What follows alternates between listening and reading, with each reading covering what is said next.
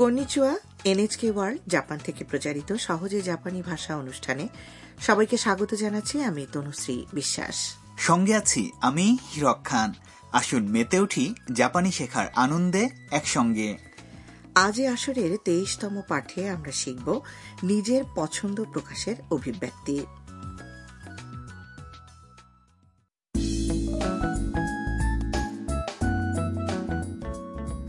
Vietnam থেকে জাপানে পড়তে আসা শিক্ষার্থী তাম এখন একটি বিড়াল ক্যাফেতে এসেছে সঙ্গে আছে তার বন্ধু আয়াকা এবং মাইক মার্কিন নাগরিক মাইক নানা রকম হবি এবং জাপানিদের সাবকালচার বা পপ সংস্কৃতির বিভিন্ন বিষয়ের খোঁজ খবর রাখে বিড়াল ক্যাফে হচ্ছে এক অদ্ভুত ধরনের ক্যাফে যেখানে আপনি চা বা কফি পান করতে থাকাকালে বিড়ালদের আদর করে সময় কাটাতে পারেন তাহলে আসুন শোনা যাক তেইশতম পাঠের কথোপকথন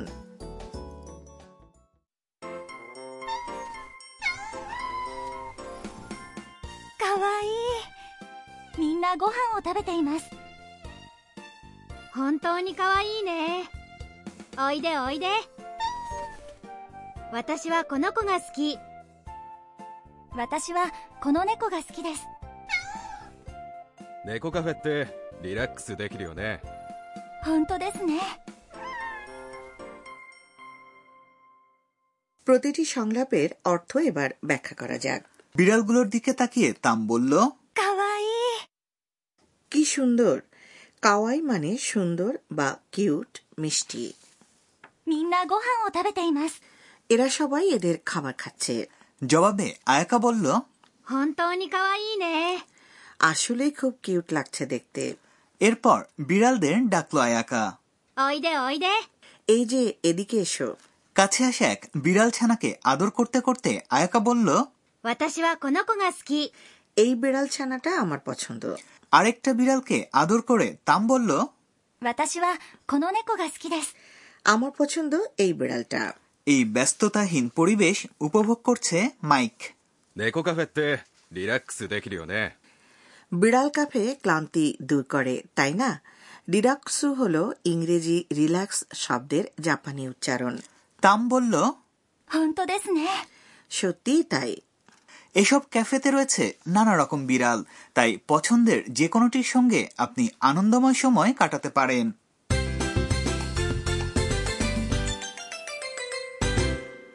আজকের মূল বাক্য হচ্ছে এই বিড়ালটা আমার পছন্দ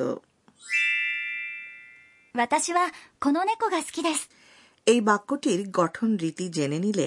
আপনি আপনার পছন্দের কথা বলতে পারবেন বাক্যের শব্দার্থগুলো ব্যাখ্যা করা যাক 私 মানে আমি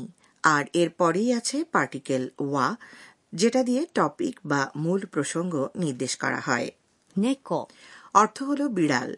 この猫 মানে এই বিড়ালটি এরপরে 好きです。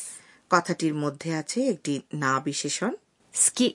যার অর্থ পছন্দ বা প্রিয় বা পছন্দ করি এবারে আজকের পয়েন্ট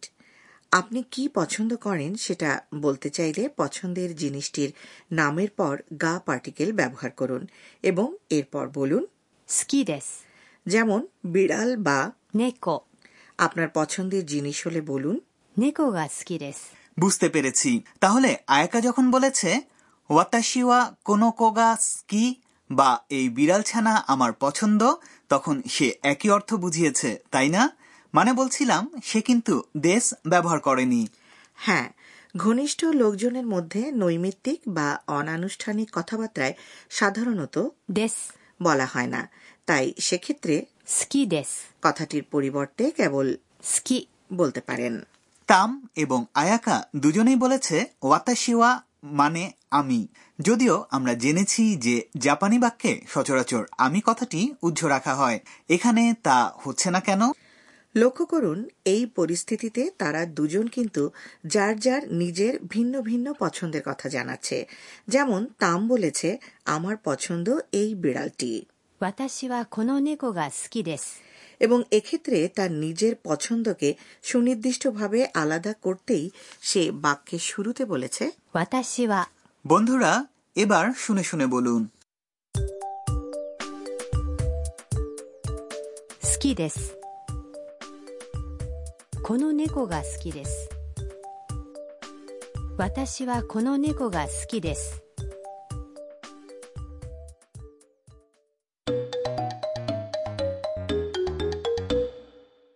এবার পছন্দের জিনিসের কথা বলা হচ্ছে এমন একটি সংলাপ শুনি 食べ物は何が好きですか寿司が好きです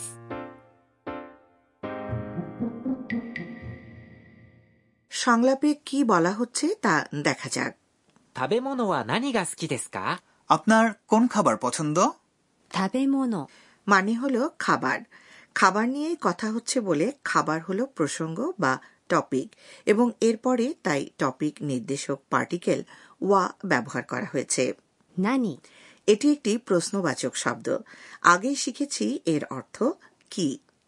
何が好きですか মানে হলো আপনি কি পছন্দ করেন 寿司が好きです আমি সুশি পছন্দ করি সুশি এখন সারা বিশ্বে এক জনপ্রিয় খাবার বন্ধুরা প্রশ্নের উত্তর শুনে পরপর বলুন 食べ物は何が好きですか寿司が好きです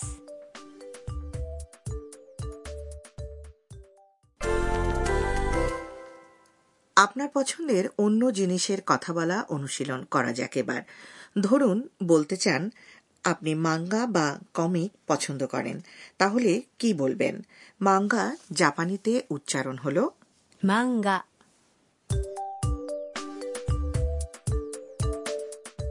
漫画が好きです漫画が好きです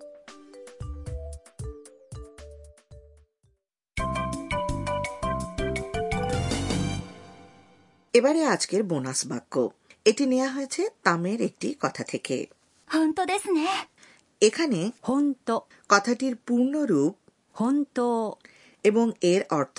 সত্যি আসলেই 本当ですね মানে হলো সত্যিই তাই কারো মতামত বা অনুভূতির সঙ্গে আপনি পুরোপুরি একমত এমন বোঝাতে এটি বলতে পারেন বন্ধুরা এবারে আপনাদের পালা শুনে শুনে বলুন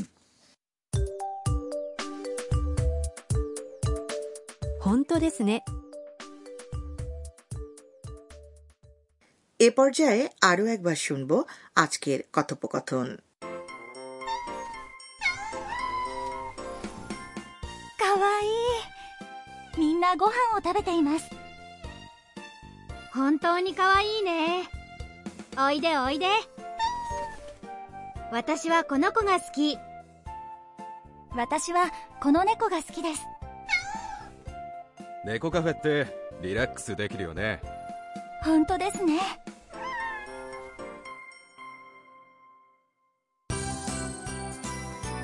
マイクと一緒にポップカルチャー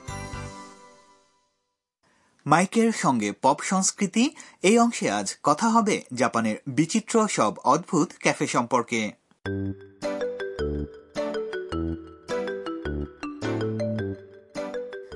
জাপানে ক্রমশ গড়ে উঠছে এমন সব স্থান যেখানে শুধু খাদ্য ও পানীয় পাওয়া যায় না রয়েছে আরও অনেক বাড়তি কিছু আজকের স্কিটের বিড়াল ক্যাফে তারই একটা উদাহরণ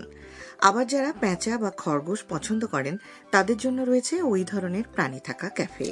এসব স্থানে গিয়ে প্রাণী সম্পর্কে একই ধরনের আগ্রহ থাকা লোকজনের সঙ্গে আপনি সহজেই বন্ধুত্ব করতে পারেন সেজন্য খুব ভালো জাপানি না জানলেও চলবে কারণ উভয়ের আগ্রহের বস্তু একই আরও বিচিত্র ধরনের ক্যাফের মধ্যে আছে ফুট বাথ ক্যাফে যেখানে আপনি উষ্ণ জলে পা ভিজিয়ে রিল্যাক্স করতে পারেন প্ল্যানেটেরিয়াম ক্যাফেতে চায়ের কাপে চুমুক দিতে দিতে স্ক্রিনে দেখানো আকাশের গ্রহ নক্ষত্র অবলোকন করতে পারেন আর অ্যানিমে এবং গেমস নিয়ে যেসব ক্যাফে রয়েছে সেগুলোর কথা নাই বা বললাম অনেক রকম ক্যাফের কথা শুনলাম আপনার কোনটা চাই জাপানে বেড়াতে এলে আপনার পছন্দের ক্যাফে খুঁজে নিতে ভুলবেন না কিন্তু